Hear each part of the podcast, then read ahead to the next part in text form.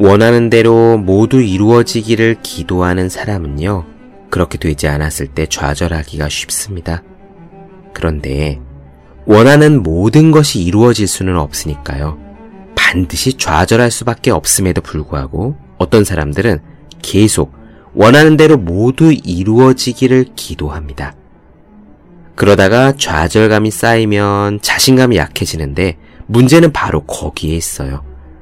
자신감을 상실한 채로 계속 노력할 수 있는 사람은 없기 때문입니다. 따라서 공부하는 사람은 이렇게 기도해야 해요. 각각의 문제가 해결되기를 또 구체적으로 원하는 점수를 얻기를 기도할 것이 아니라요. 항상 열심히 공부하는 사람이 되기를 기도해야 합니다. 원하는 모든 것을 이룰 수는 없습니다. 그러나 우리는 언제라도 같은 자세로 노력할 수는 있죠. 그것이 우리에게 가능한 일이고요. 우리는 할 수 있는 일에 최선을 다해야 합니다.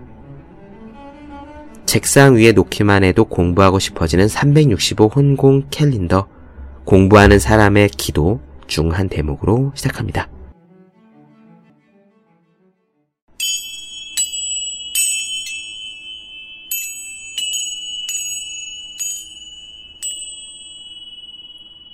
네, 안녕하세요. 본격 공부작업 팟캐스트 서울대는 어떻게 공부하는가 한재우입니다. 우리는 지금 니콜라스 카의 생각하지 않는 사람들을 살펴보고 있습니다. 지난 시간에는 니콜라스 카 본인의 경험으로 시작했어요.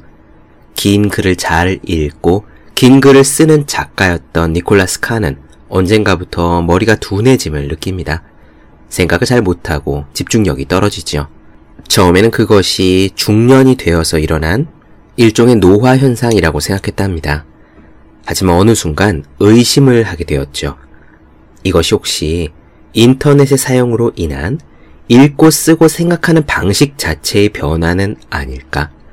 그래서 연구를 하기 시작했고 이 책의 결론에 이르렀습니다. 사람들은 생각하지 않게 되었다. 저는 이 책을 읽으면서 깜짝깜짝 놀랐어요. 개인적으로도 니콜라스 카와 같은 현상을 겪었고 또 겪고 있기 때문입니다. 예컨대 틈만 나면 이유 없이 스마트폰으로 웹 여기저기를 훑고 있다던가 문학책이 재미가 없어졌다든가 긴 글을 읽을 때 중간에 흐름을 놓쳐서 다시 앞으로 돌아가 읽어야 한다던가 그리고 보다 간단하게는요 그저 집중력 자체가 예전보다는 조금 줄은 것 같다는 느낌을 받습니다. 고3 때 같은 경우에는 한 번에 3시간도 앉아서 아무렇지 않게 공부를 하곤 했으니까요. 문제는 그 원인이 단지 저의 노화나 체력 저하가 아니라 인터넷 사용으로 인해 뇌가 길게 그리고 깊게 생각하는 방식을 잃어버렸다는 점에 있다는 것입니다. 만일 그렇다면 심각한 문제죠. 저는 책을 읽고 글을 쓰고 생각하는 일을 하는 사람이니까요. 니콜라스 카가 느꼈던 두려움을 그래서 저 역시 피부에 얼음이 닿듯 생생하게 느꼈습니다. 오늘은 니체의 이야기로 시작할 거예요. 원래 손으로 글을 썼던 니체인데 타자기를 쓰고 나서 글 쓰는 방식이 변했다고 합니다. 펜에서 타자기로의 변화만으로도 글 자체가 변했다. 이것은요, 기술을 사용함에 따라 우리가 생각하는 방식, 즉, 뇌 자체가 변했다는 것을 짐작해야 합니다. 이 니체에 이어서 뇌의 가소성에 대한 이야기로 넘어가요. 원래 사람들은 아주 오랜 세월 동안 뇌는 고정된 것이라고 생각해왔대요. 타고난 머리 같은 것이 있다라고 생각한 거죠. 마치 구입할 때부터 사양이 정해진 컴퓨터처럼 말입니다. 하지만 그런 가정은 뇌 과학 연구 결과 완전히 틀렸다는 사실이 밝혀졌어요. 말 그대로 타고난 머리, 고정된 머리는 없다는 거죠. 이 부분은 제가 혼자 하는 공부의 정석에서도 강력히 이야기했던 부분이기도 합니다. 언제든 뇌가 변할 수 있다. 이것을 뇌의 가소성이라고 합니다. 가소성이라는 낱말에 대해서 사전에 정의를 찾으면 이렇게 나와 있어요. 물기가 있는 찰흙에 외부에 힘을 가해서 다른 형태로 변형시킨 뒤에 더 이상 외부에서 힘을 가하지 않아도 그 점토는 변형된 그대로의 모양을 유지한다. 거기에 추가로 다른 힘을 가하지 않는 이상 한 번 바뀐 찰흙의 형태가 영구적으로 유지된다. 이런 찰흙의 특성과 같은 성질을 가소성이라고 한다. 네, 그렇습니다. 즉, 바깥에서 힘이 가해지면은 찰흙을 한번 꽉 주물렀다 놓은 것처럼 뇌가 변한다는 뜻이에요. 문제는 이 가소성이 변화를 뜻하기는 하는데 그 변화가 좋은 방향으로의 변화를 장담하는 것은 아니란 말입니다. 그냥 변화하는 거죠. 그리고 중간에 고착화된 행동이라는 말이 나올 텐데요. 이런 의미입니다. 우리가 어떤 습관이 생겨요. 뇌가 변했다는 뜻이죠. 그런데 뇌가 변하면 뇌는 그 습관대로 움직이려 합니다. 그래서 그 습관대로 행동하면은 뇌는 그 습관의 방향대로 더 굳어져요. 이것이 고착화입니다. 예컨대 게임을 한 번 해봤더니 그 게임이 재밌어요. 재밌으니까 하고 싶은 마음이 생겨서 더 하게 되는데 더 할수록 게임 뇌가 커져서 점점 더 그 게임을 더 하는 사람이 되어가는 것. 이것이 바로 우리 뇌의 고착화예요. 결국 우리가 가진 이 뇌의 가소성이란 언제든 노력하면 우리를 바꿀 수 있다는 커다란 희망이기도 하지만 다른 한편으로는 얼마든지 안 좋은 뇌로 바뀔 수도 있다는 리스크라는 뜻입니다. 날마다 매일매일 하고 있는 우리의 행동이 우리를 만들어 갑니다. 문자 그대로 우리의 뇌를 바꿈으로써 말이에요. 그럼 오늘의 이야기 시작하겠습니다.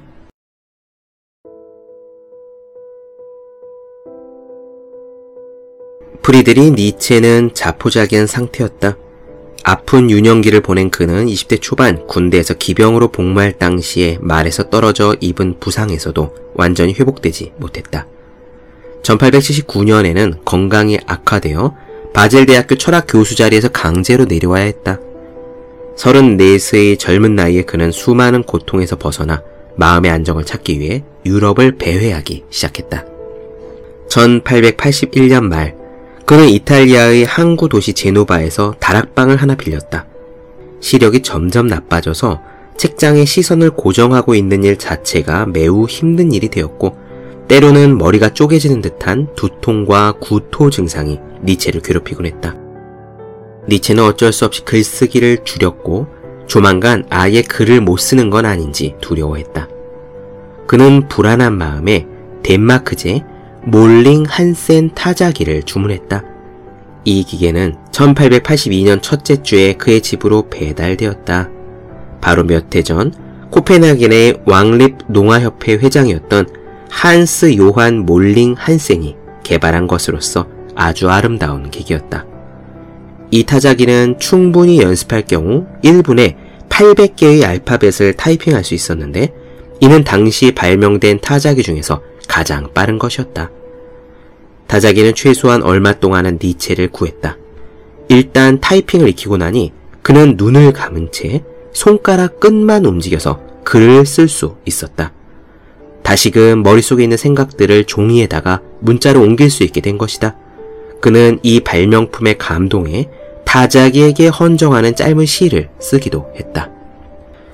그리고 3월 베를린의 한 신문은 니체가 그 어느 때보다 상태가 좋으며 다자기 덕분에 글쓰기 활동을 재개했다고 보도를 했다. 하지만 이 기계는 그의 저술에 아주 미묘한 영향을 끼쳤다. 니체의 가까운 친구 중의 한 사람으로 작가이자 작곡가인 하일리 쾌젤리츠는 니체의 글에서 변화를 느꼈다. 니체의 산문이 보다 축약되고 간결해졌던 것이다. 새로운 힘이 느껴졌다. 마치 일종의 불가사의하면서도 초자연적인 힘을 통해 기계의 힘이 종이에 찍히는 단어로 정의되는 듯 했다. 쾌젤리치는 편지에다가 아마도 이 기계를 이용하면서 새로운 언어를 갖게 될 것이다 라고 쓰면서 음악과 언어에 대한 생각들은 펜과 종이의 질에 의해 종종 좌우된다 라고 밝혔다. 니체는 이에 대해 자네의 말이 옳다. 우리의 글쓰기용 도구는 우리의 사고를 형성하는데 한 몫을 한다 라고 답을 했다. 성인의 뇌가 변하지 않는 물리적인 조직이라는 생각은 뇌를 기계적인 장치로 보는 산업혁명 시기에 크게 탄생해 지지를 얻었다.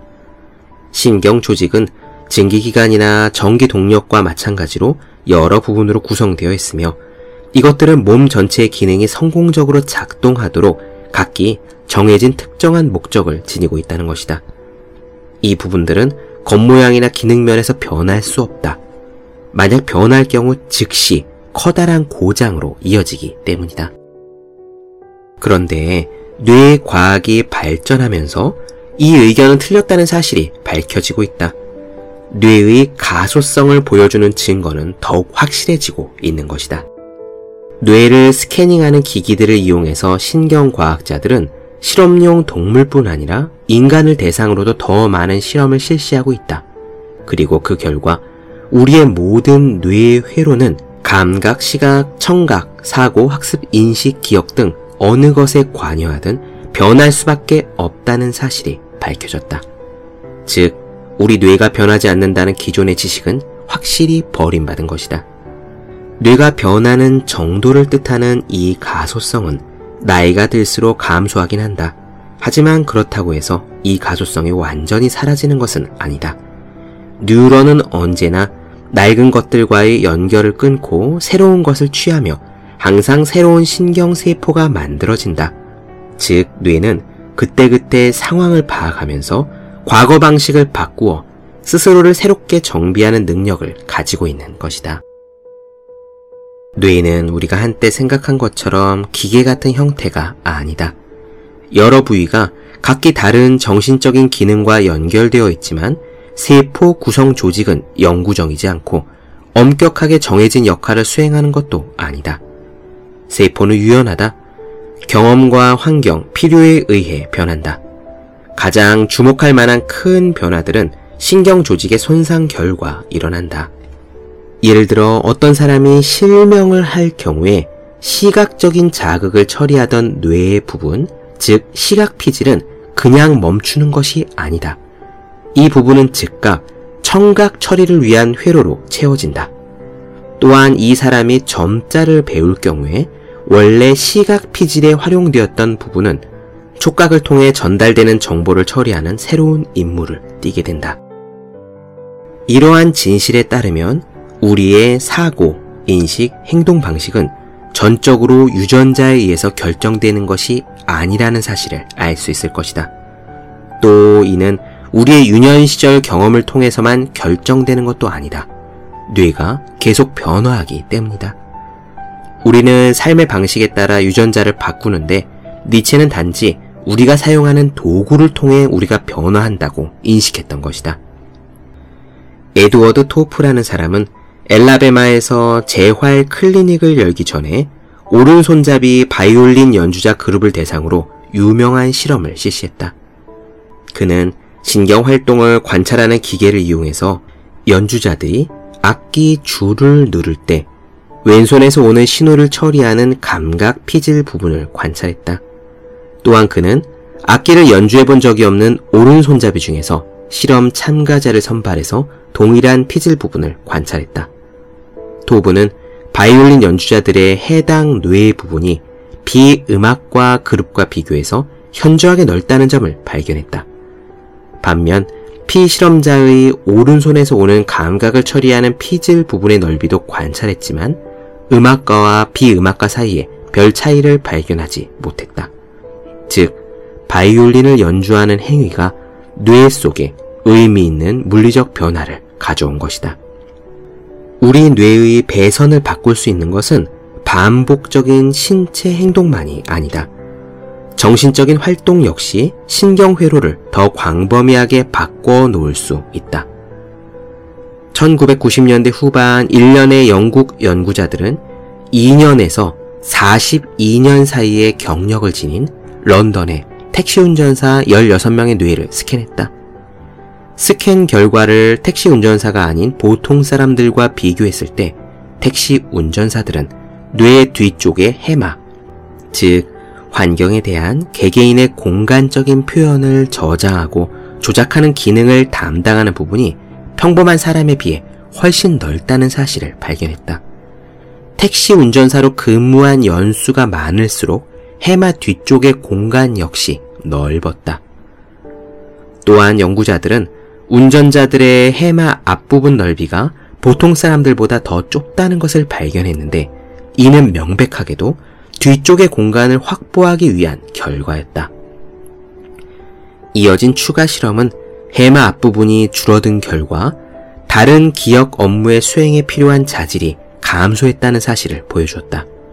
또한 이어진 추가 실험은 해마의 앞부분이 줄어든 결과 다른 기억 업무의 수행에 필요한 자질들이 감소했다는 사실을 보여주었다. 이렇듯 우리 뇌는 항상 변한다. 하지만 이것이 언제나 좋은 소식은 아니다. 가소성이라는 것이 유전자 결정론으로부터 우리를 벗어나게 해주기는 하지만 이는 동시에 우리 행동에 또 다른 결정론을 안겨주는 것이다. 뇌의 특정 회로가 육체적 또는 정신적인 행동을 반복할수록 회로는 해당 행동을 습관으로서 받아들이기 시작한다. 그리고 이러한 가소성이 결국은 우리를 고착화된 행동 속에 가둘 수 있다. 다시 말하자면 유연하다는 것이 곧 탄력적이라는 의미는 아니다. 우리의 신경회로가 고무줄처럼 이전 단계로 되돌아가지는 않는다. 이 신경들은 변화된 상태를 유지하고 그렇게 바뀐 상태가 더 낫다는 보장도 없다. 즉, 나쁜 습관은 좋은 습관만큼이나 빨리 우리의 뉴런을 파고든다. 이렇듯 가소성에 따른 반갑지 않은 적응의 가능성은 매일 우리의 일반적인 기능으로서 존재한다. 수많은 실험들은 우리 뇌가 육체적이고 정신적인 트레이닝을 통해 새롭거나 더욱 강한 회로를 만드는 것과 마찬가지로 이런 회로에 관심을 두지 않을 경우 약화되거나 와해될 수 있음을 보여준다. 요컨대 이런 이야기다. 정신적인 기술의 연습을 멈출 경우 우리는 단지 그것을 잊어버리는 것이 아니라 이 기술을 담당하는 뇌의 공간이 우리가 자꾸 쓰는 다른 기술에 자리를 내어준다는 것이다. 그런데 우리가 희생하는 정신적인 기술들은 우리가 새롭게 얻는 기술과 비교해보면 어쩌면 훨씬 더 가치 있을 수도 있다. 우리의 뉴런과 시냅스는 우리 사고의 질에 대해서는 전혀 관심이 없다. 즉, 한마디로 뇌의 유연성이라는 특성 속에 이미 지적인 쇠퇴의 가능성이 내재되어 있다는 이야기다.